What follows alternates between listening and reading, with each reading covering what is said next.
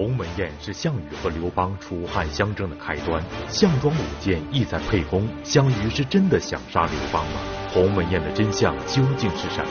国史通鉴为您详解天下第一饭局——鸿门宴。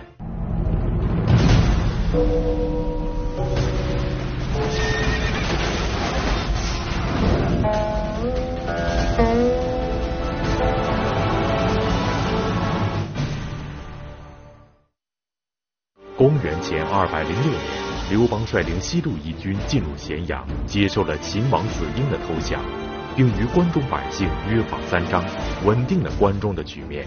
与此同时，项羽率领东路一军在巨鹿一战歼灭了秦军主力，并坑杀降军二十万，取得了军事上的绝对胜利。至此，秦朝彻底失败。此时距离公元前二百二十一年秦始皇统一中国，仅仅过去了十五年。在巨鹿之战后，项羽以胜利者的姿态率领大军直奔咸阳。他万万没有想到的是，刘邦却已捷足先登。在战前，楚怀王曾与大家相约，先入关中者为王。那么，已经在咸阳的刘邦将如何面对项羽这位抗秦第一英雄呢？百家讲坛栏目邀请江西师范大学方志远教授为您讲述系列节目《国史通鉴·秦汉三国篇》第四集。鸿门故事。那么，项羽在巨鹿之战以后，挥动大军向西挺进，浩浩荡荡的来到函谷关。但是来到函谷关下，发现关门紧闭。这个函谷关，大家注意，真正可以说得上是中国第一关。秦和六国抗衡的时候，以函谷关为据点。进可攻，退可守。如果形势有利，开关东出，可以攻城略地；如果形势不利，他退守关内，易守难攻。所以这个函谷关在当时是极其著名。我们说关中、关内或者说关外，也都是以这个函谷关为界限。那么现在形势变了，秦已经灭亡了，这个函谷关为什么还锁关不开？这个时候有人。从刘邦的军营中传来一个消息，说什么呢？说这个函谷关的守兵是刘邦派出来的，派来干什么？拒将军于关外。刘邦想独吞关中的胜利果实，要独吞关中的财富。项羽一听，这就不得了了，这怎么可能呢？自从巨鹿之战以后，天下还有人和自己对抗吗？因此，一声令下，走马夺关。并且大军向西挺进，就来到了离咸阳不远的一个地方。这个地方叫鸿门。那个鸿门距离刘邦驻扎的灞上有四十里，如果骑兵冲刺，一个时辰就到了。准备第二天要好好收拾这个刘邦。但是我们要说一个事情，一个什么事情呢？无论是先来到关中的刘邦的军队。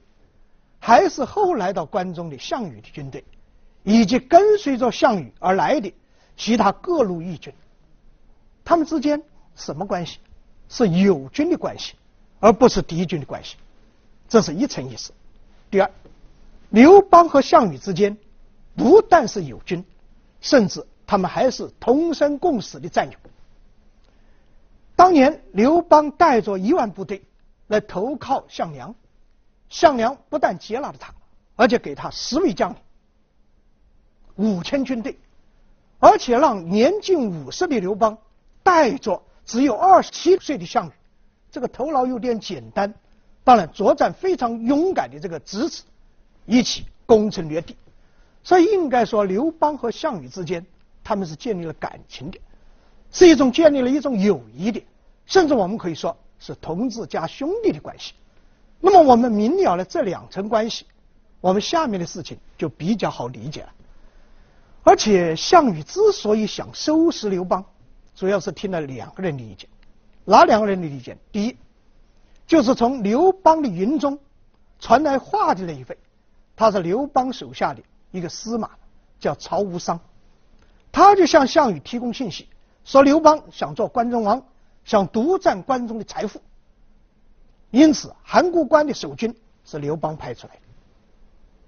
另外一个人呢，叫范增，这个人项羽称之为亚户，可以说是项羽军中的最高级的谋士。那么范增就向项羽分析，说刘邦是什么人？过去不就是沛县的一个小混混吗？既贪色，又好财。那么这个人到了咸阳以后，竟然脱胎换骨，既不要钱财，也不近女色，这就奇怪了。说明什么原因？说明这个人开始胸怀大志了。因此，项王以后要夺取天下，这个人是一个极大的对头。所以建议项羽趁势把刘邦给灭了，来消除后患。项羽营中的这么一种情况，有一个人很着急，谁很着急啊？项羽的一个叔叔很着急，他的名字叫项伯。我们以前曾经谈到过，项氏。是楚国的贵族，他人口多，势力大。项梁是项羽的一个叔叔，这个项伯也是他的叔叔。但是项伯呢，他倒不是为刘邦操心，他为另外一个人操心。为谁操心？为他的一个好朋友张良操心。这个时候的张良正在刘邦的属下，正在霸上，所以项伯左想不对头，右想不对头，一定要把张良救出来。所以，尽管天色已经渐晚，他还是骑马直奔霸上，见了张良。见了张良以后，向张良陈述说如何如何的形势危急，建议张良和自己连夜投奔项羽，逃离刘营。这张良觉得怎么回事呢？怎么会是这样呢？因为自从秦国灭韩以后，张良就时时刻刻想做。为韩国报仇，所以还做出了礼聘勇士，要对秦始皇进行刺杀的这种活动。那么现在秦朝已经灭亡了，韩国的仇也报了，而报于他报仇的恰恰是沛公刘邦。而从现在的形势来看，刘邦的军队大概有十万人，项羽带着各路义军大概四十万人，敌强我弱。如果刘邦一旦被灭，在他的心目中，他遍观天下英雄，觉得能够成大事的还只有这个沛公。如果沛公刘邦被剿灭，那么天下又不乱了吗？所以张良觉得不行，于是他拉着这个项伯，不由分说去见刘邦。我们刚刚谈到刘邦和项梁、项羽叔侄，他是同甘共苦。同生共死，那么跟项伯应该也是熟人了嘛，所以见到项伯非常亲热，非常客气，然后酒席上来了，然后大家一起喝酒，刘邦不断的敬酒，酒到兴头的时候，陡然一想，我们干脆两家结为儿女亲家，什么意思？我的儿子娶你的女儿，或者我的女儿嫁给你的儿子，这就叫联姻。为什么中国古代？不但是帝王将相，甚至普通老百姓都要多生儿子、多生女儿。原因是什么？其他原因我们不谈，其中一个原因可以扩大自己家族的势力范围。如果是政治家、军事家，可以扩大政治联盟，可以扩大自己的人脉圈子。那么这一手是极其厉害的。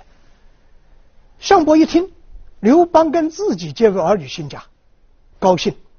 感动，你想想看哈，现在刘邦早已经不是世上一亭长了，而是指挥着千军万马推翻强秦的一个统帅，他是和项羽平起平坐的，所以刘邦向项伯求亲，他不是高攀，应该还是低就了，所以项伯很高兴，然后拍拍胸脯说：“沛公，你完全不必担心，我侄子那边的事我去搞定。”我们安心喝酒，刘邦继续劝酒，非常高兴，但是心里着急啊！你项伯还喝什么酒嘛？你赶快回去嘛，向项羽说情嘛，解释清楚嘛。张良也担心，所以频频向项伯使眼色。项伯一看，明白了，放下酒杯，说酒以后我们有的时间喝，现在我们办大事要紧。这个时候有人把马已经牵过来了，项伯翻身上马，拱拱手。但是叮咛一句，希望沛公明天大早一定到鸿门，到鸿门向我侄子当面做解释，然后飞奔鸿门。由于巨鹿之战的艰难与残酷，项羽对刘邦有些占便宜的轻松入关有所想法，也是可以理解的。再加上听信了刘邦属下曹无伤的挑唆，项羽更对刘邦产生了猜忌。此时项羽已是天下义军的共主，又刚刚推翻暴秦，乘胜而来，刘邦此时绝对无力与项羽抗衡。那么面对项伯连夜送来的情报，刘邦他们会如何应对呢？我们不断地谈到项羽作战的勇猛，但是人的性格是有多重的。项羽尽管人见人怕。因为他打仗勇猛，但是他对长辈乃至对士兵都是很恭敬的，特别是对长辈。他一看到项伯进大营，连忙站起来问：“叔父来了。”这个项伯也以叔父的身份说：“我告诉你，我刚从刘营回来，从坝上回来。”那项羽一愣，说：“叔父见了刘邦，见了沛公。”项伯告诉他：“我到灞上去，本来是要去替你问罪的，但是去了以后，发现完全是一场误会。什么呢？第一，你想想，沛公和我们的关系，他难道会把我们当敌人吗？他在函谷关驻军，无非是希望维护关中的治安而已。这是其一。如果他真正要拒离关外，难道不派大将吗？难道我们可以走马就夺关吗？不可能的嘛。第二，沛公先进关中，按照和楚怀王的约定，他是可以为关中王的，但是沛公没这么干，他是封存了仓库，等待指使你过去来分配胜利的果实。你看看，人家这样干的。第三，有如此的大功，又有如此的德行。如果我们听从小人的挑唆，重启战端，那不被天下人耻笑吗？不被天下人谴责吗？项伯向项羽说的这一番话呢，本来是刘邦和张良向他说的来解释，现在由他口里面说出来，这个项羽觉得有点坐不住了，觉得叔父说的有道理了，是不是我们过于小人了嘛？你看看，形势已经发生变化了。项羽的心态发生变化了。到了第二天，那个出主意要杀刘邦的范增起了一个大早，他收拾停当，就等待今天看项羽如何收拾刘邦。但是，一等不到，二等不到，项羽的出兵的指令一直没有发下来，怎么回事呢？但是却听到另外一个消息，什么消息？说刘邦来到了国门。这倒奇怪了哈，他奇怪，但是刘邦不奇怪。形势紧急，这刘邦起了个大早，带着张良，带着樊哙，然后带着一百多名骑兵，一大早就来到了鸿门。来到鸿门干什么？向项羽说清楚。见到项羽以后，我们可以想象，刘邦一定是又是拉着手，又是寒暄，说什么呢？可能共同回忆我们过去。一起战斗的日子，共同回忆项梁当年的音容笑貌，甚至一起回忆这个项羽你是怎么一步一步成长的。刘邦越客气，刘邦越亲热，我们可以想象，项羽一定越是惭愧，越是觉得对不住人家。这个时候，刘邦才开始为自己辩护了。我们看看大屏幕。刘邦怎么为自己辩护的？说陈与将军努力而攻秦，将军战河北，臣战河南。然不自一人先入关中破秦，得福建将军于此。今者有小人之言，令将军于臣有幸。你看看，是因为小人挑拨，才使我们之间发生了一些误会。被刘邦这么一说，九死一生，好不容易见面，你看看多难为情。所以你看看项羽说是老实人，真是个老实人。他向向刘邦说：“不出你之所言，如果不是你的军中司马曹无伤说一番话，难道我能够怀疑您吗？你看看，这就是年轻人的不老道，年轻人的不懂事，被人家一客气，把卧底给出卖了。那么，既然刘邦来了，误会也解释了，总不能让人家就这样走吧？项羽把刘邦留下来，要举行一次宴会，大家喝喝酒，吃吃菜，叙叙别来的情怀。所以这一顿宴席，人们把它叫做鸿门宴。但是注意，我要说明的是，鸿门宴绝对不是项羽说要为了杀刘邦把他请到这个宴席上面，而是人家客人已经来了，主人为了尽地主之谊而请客人吃顿饭，如此而已。那么一共五个人出席这个宴席，项羽方面，项羽。是主人，然后作陪的有两位，一个是范增，一个是项伯。刘邦是主宾，作陪的是张良。于是五个人频频举杯，频频喝酒，频频祝贺。但是吃着吃着，范增越看越不对劲了。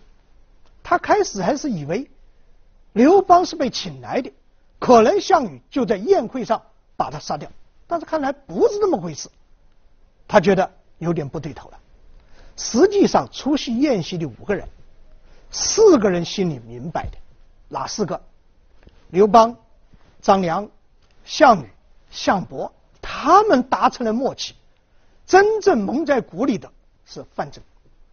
所以范增不知内情，不知底细，频频向项羽使眼色，希望项羽发令把他杀了，把刘邦杀了。项羽不理睬他。他又频频举起自己身上的玉佩，想提醒项羽，项羽视而不见，反正做不下去了，他悄悄地出去，出去干什么了？出去找到了项羽的一个堂弟，这个人的名字叫项庄。他找到项庄以后说：“你的哥哥心怀仁慈，不知道刘邦是有狼子野心，说如果这个人继续存在，将对我们大大不利。”因此，你进帐去，先敬酒，然后以舞剑为名，就在宴上把刘邦给杀了。这个项庄嘛，半信半疑，但是范增要他干，他也不能不干了。来到大帐之中，先敬酒，然后向项羽说：“大哥和沛公一起喝酒，无以为乐。”我想舞一套剑术来助助兴，你们看怎么样？项羽当然高兴，他正在烦那个范增，老使眼色，老做鬼脸，干什么嘛？讨厌死了！有人舞剑助兴，那很好。于是项庄把剑拔出，舞了起来。大概当时也是一种时髦啊！现在是项庄舞剑，以后还有项羽落难的时候，项羽舞剑，虞姬还舞剑。所以那个时候，人们碰到高兴的事，碰到难过的事，可能都喜欢起舞。如果是军人，可能是以舞剑来起舞。那么项庄呢，一边舞剑，但是他的脚步就慢慢的向刘邦的位置挪去，而且眼中充满着杀气。这个时候，项伯坐在那里一看，项庄这小子干什么？是不是吃错药啊？他再一看项羽，一点动静没有，继续喝酒。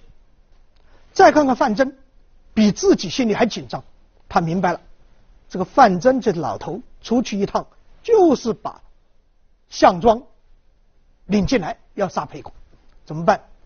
于是项伯也挺起身来，拔出佩剑，就和项庄舞在一块。那么这就有一个著名的成语，说项庄舞剑。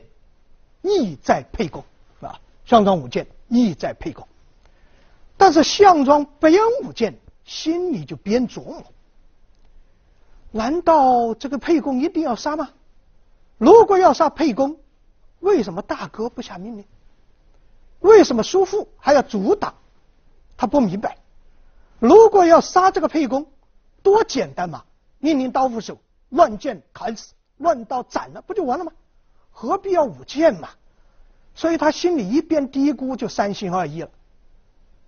他杀刘邦是三心二意，但是保护刘邦的项伯却是一心一意，绝不能够让他的侄子项羽背上杀贤的这个骂名，绝对不能让自己未来的亲家就死在自己又一个侄子的手上。所以你看看，这个刘邦还怎么杀，就没办法杀了。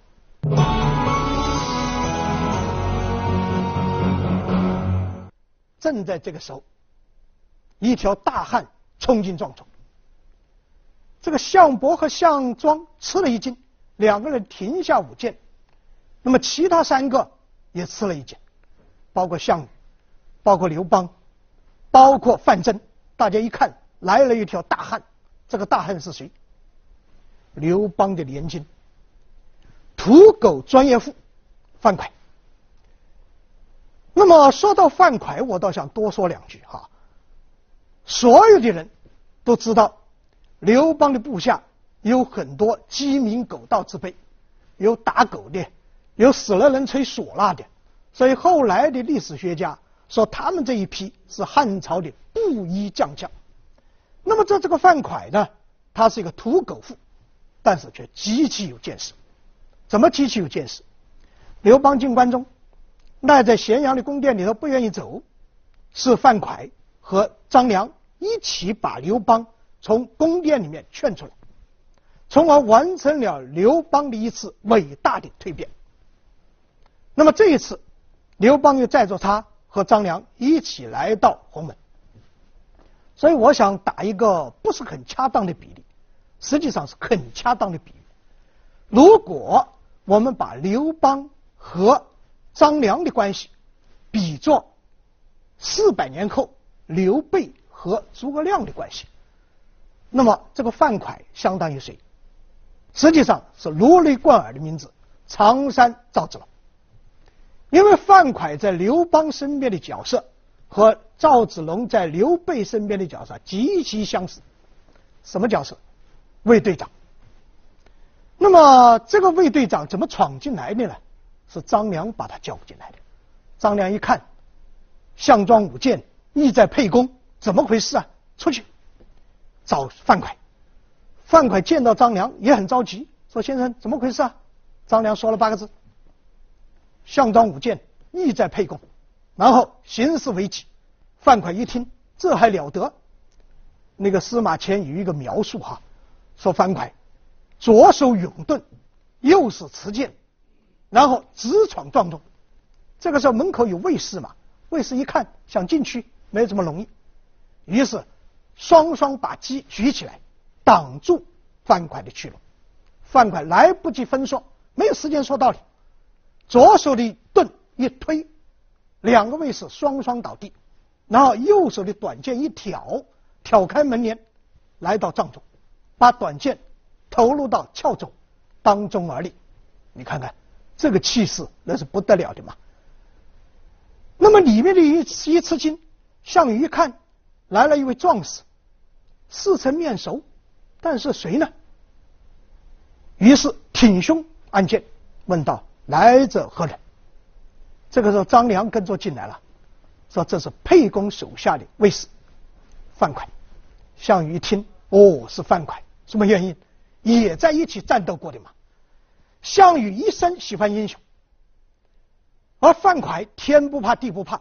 项羽喜欢他这种天不怕地不怕，但是项羽有意思，他对英雄的看法和一般的人不一样，在他眼里，英雄就能够吃肉，就能够喝酒，所以命令卫士上酒上肉，大概他经常这样考考验英雄的，所以卫士也用不着多吩咐，拿起一个酒器，什么样的酒器？可以装一斗酒的酒器，盛满酒。端给樊哙，樊哙立在当中，端起这个酒具，立马之间把一斗酒全部喝掉。你看看酒量大。接着卫士们又把一条肉扔过来，一块什么肉？一块很大的肉，连前腿带前肩，一条生猪腿就扔给了樊哙。樊哙一看，行了，把盾牌放在地上，把外面的一端往上，然后把这一条整猪腿、生猪腿放在盾牌上，拔出短剑，一块一块的切，就一块一块的吃。片刻之间，一条生猪腿被他吃得一干二净，剩下的是一堆骨头。项羽怎么样？项羽高兴，能喝酒，能吃肉，一定是英雄。然后又问壮士：“能服饮夫，你还能喝吗？”樊哙一听，喝酒有什么了不起？可以。但是，我刚才说樊哙不是一般的人，是有见识的人。这个时候，他觉得时刻到了，他要向项羽来陈述刘邦的冤屈。怎么陈述的？沛公先破秦，入咸阳。毫毛不敢有所进，封闭宫室，还军霸上，以待大王来。故遣将守关者，被他道出入，与非常也。劳苦而功高如此，未有封侯之赏，而听细说，欲作有功之人，此亡秦之序耳，且为大王所不取也。你看看这一番话。从樊哙的嘴里出来，项羽是第三次听到了。第一次是他叔叔当面跟他说，第二次就是刚刚刘邦跟他说，现在是第三次了，由范哙当众说了出来。所以这个项羽的感觉我们可以考虑。第一次已经坐不住了，第二次已经很惭愧了，现在第三次有一个看似莽夫的人当面说出来，我想项羽一定是觉得。无地自容了，他再也不考验了，也不要樊哙再喝酒再吃肉了，赶快赐座。趁这个机会，刘邦把樊哙悄悄地拿出帐外，问樊哙怎么办？樊哙说：“你跑啊，还怎么办？”刘邦说：“要跟人家告个辞吧。”樊哙说了八个字：“人为刀俎，我为鱼肉，你还去告什么辞嘛？赶快跑！”于是又把张良也弄出来，弄出来三个人一商量，刘邦和范哙带着三五个人从小路回到灞上去，然后把一百多个人留在这里，让张良呢留下来和项羽和范增做解释。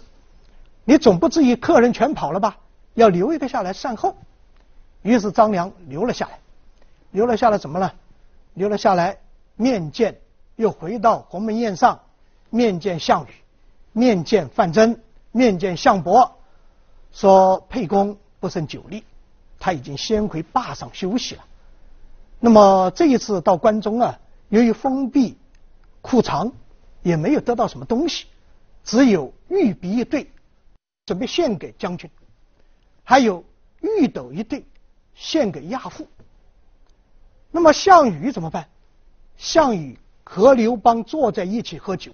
本身就不自在，刘邦一走，他倒觉得如释重负，于是欣然接受了刘邦由张良赠上的礼物。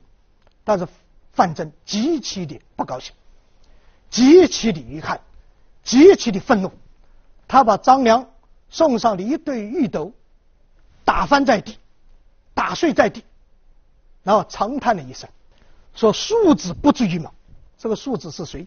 就是项羽。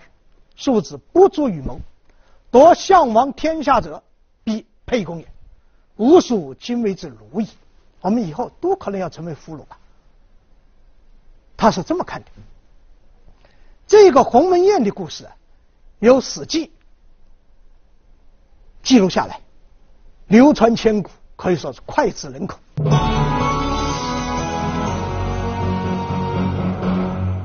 鸿门宴是项羽离除掉刘邦最近的一次机会，但是他没有。也许是项羽妇人之仁，仍顾念当年并肩作战的情谊；也许是出于共同抗秦道义的顾虑。但无论什么原因，刘邦早已不是当年那个投奔项家的次岁亭长了。二十七岁的项羽，无论智谋还是胸怀，远远不及五十岁的刘邦。在鸿门宴之后，项羽与刘邦之间仍然存在嫌隙。那个先入关中者为王的约定，该如何处理呢？这一场宴席过后，项羽带着几十万义军进了咸阳，但是一进咸阳，性质就变了。怎么变了？几十万义军在一夜之间变成匪军了。什么叫做匪军？杀人放火，抢财抢人，整个咸阳陷于一片混乱，而且一场大火，或者说几场大火，把包括我们大家都非常想知道的那个宫殿是什么样子的阿房宫烧了一个干净，而且据记载说这场火断断续续烧了三个月之久，整个咸阳变成一片废墟。所以项羽的残暴也由此而来，不但是坑杀二十万秦军，而且一把火把秦朝的宫殿、整个咸阳全部烧干净。但是我倒想说，这里头可能有些误解，一些什么误解？我们可以想想看，站在当时人的立场，几十万由义军变成匪军的军队，涌入到一个繁华的城市，眼睛都红了吗？见财抢财，见人抢人，乃至见人杀人，而且林子一大，什么样的鸟都有。那些亡命之徒，或者分赃不平，或者抢人不平，一把火把宫殿烧掉，几把火把房子烧掉，也非常有可能。而且我几乎可以断定，这个命令不是由项羽下达的，只是项羽无法阻止而已。但是话说回来。老大是那么好做的吗？你项羽既然是老大，那你就对这场行为应该负责任。所以历史上记载说，项羽进入关中，进入咸阳，火烧阿房宫，一点也没错。你既然是老大，出了问题，你得承担责任。东西抢了，宫殿烧了，下一步怎么办？项羽反倒觉得有点没主意了。当然，他可能有主意，成竹在胸，但他干了一件事，一件什么事啊？在这个过程中，派人向远在彭城的他的上司，谁？他的叔父所立的那个楚怀王熊心请示：现在秦朝已经被推翻，您看看有什么指示？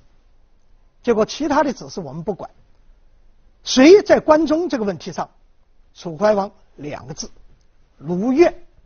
什么叫做如愿？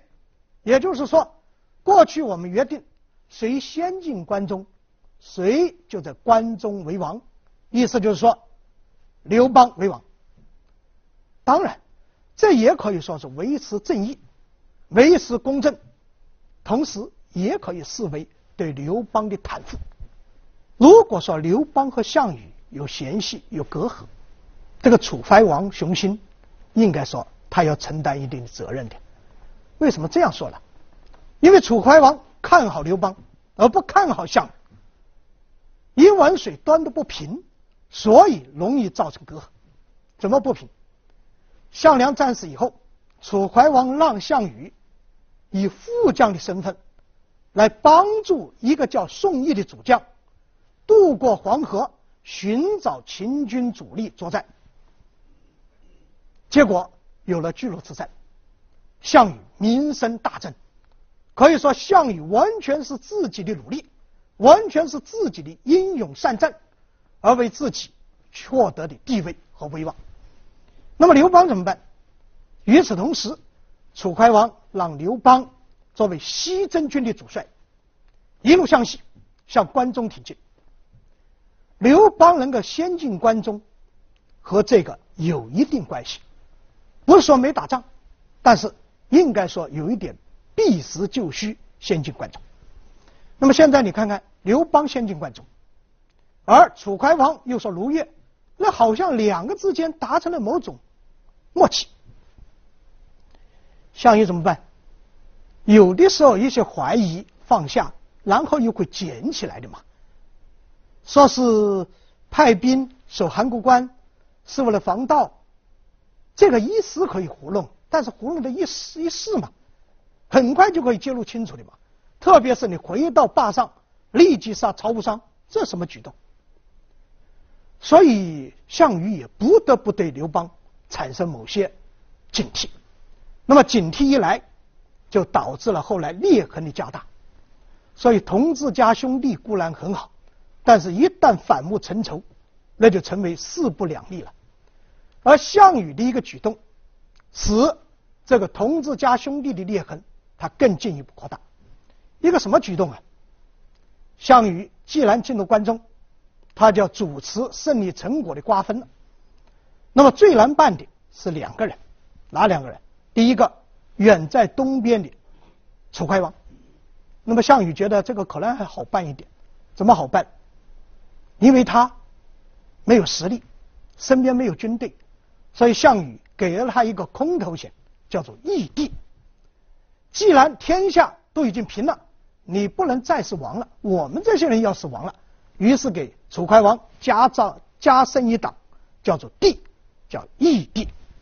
但是后来有一个更大的举动，呃，项羽回到东边去的时候，让人把这个义帝迁到现在湖南郴州一带。那个当时叫郴，说是作为帝的，应该在河流的上游，所以把人家弄到那里去。结果后来被封分封到当地的诸侯，把这个义帝给弄死了。不管是不是项羽暗示，但是项羽把把那个义帝，也就是楚怀王迁走，本身就值得人们质疑的。那么另外一个难以解决的就是刘邦的问题。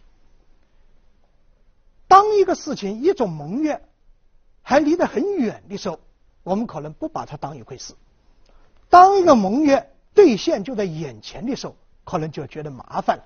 你看看哈，当大家都说刘邦先进关中的时候，项羽不以为然；但是当大家都在说根据约定先入关中者要为关中王的时候，而且又面临着关中到底给谁的时候，项羽觉得难办了。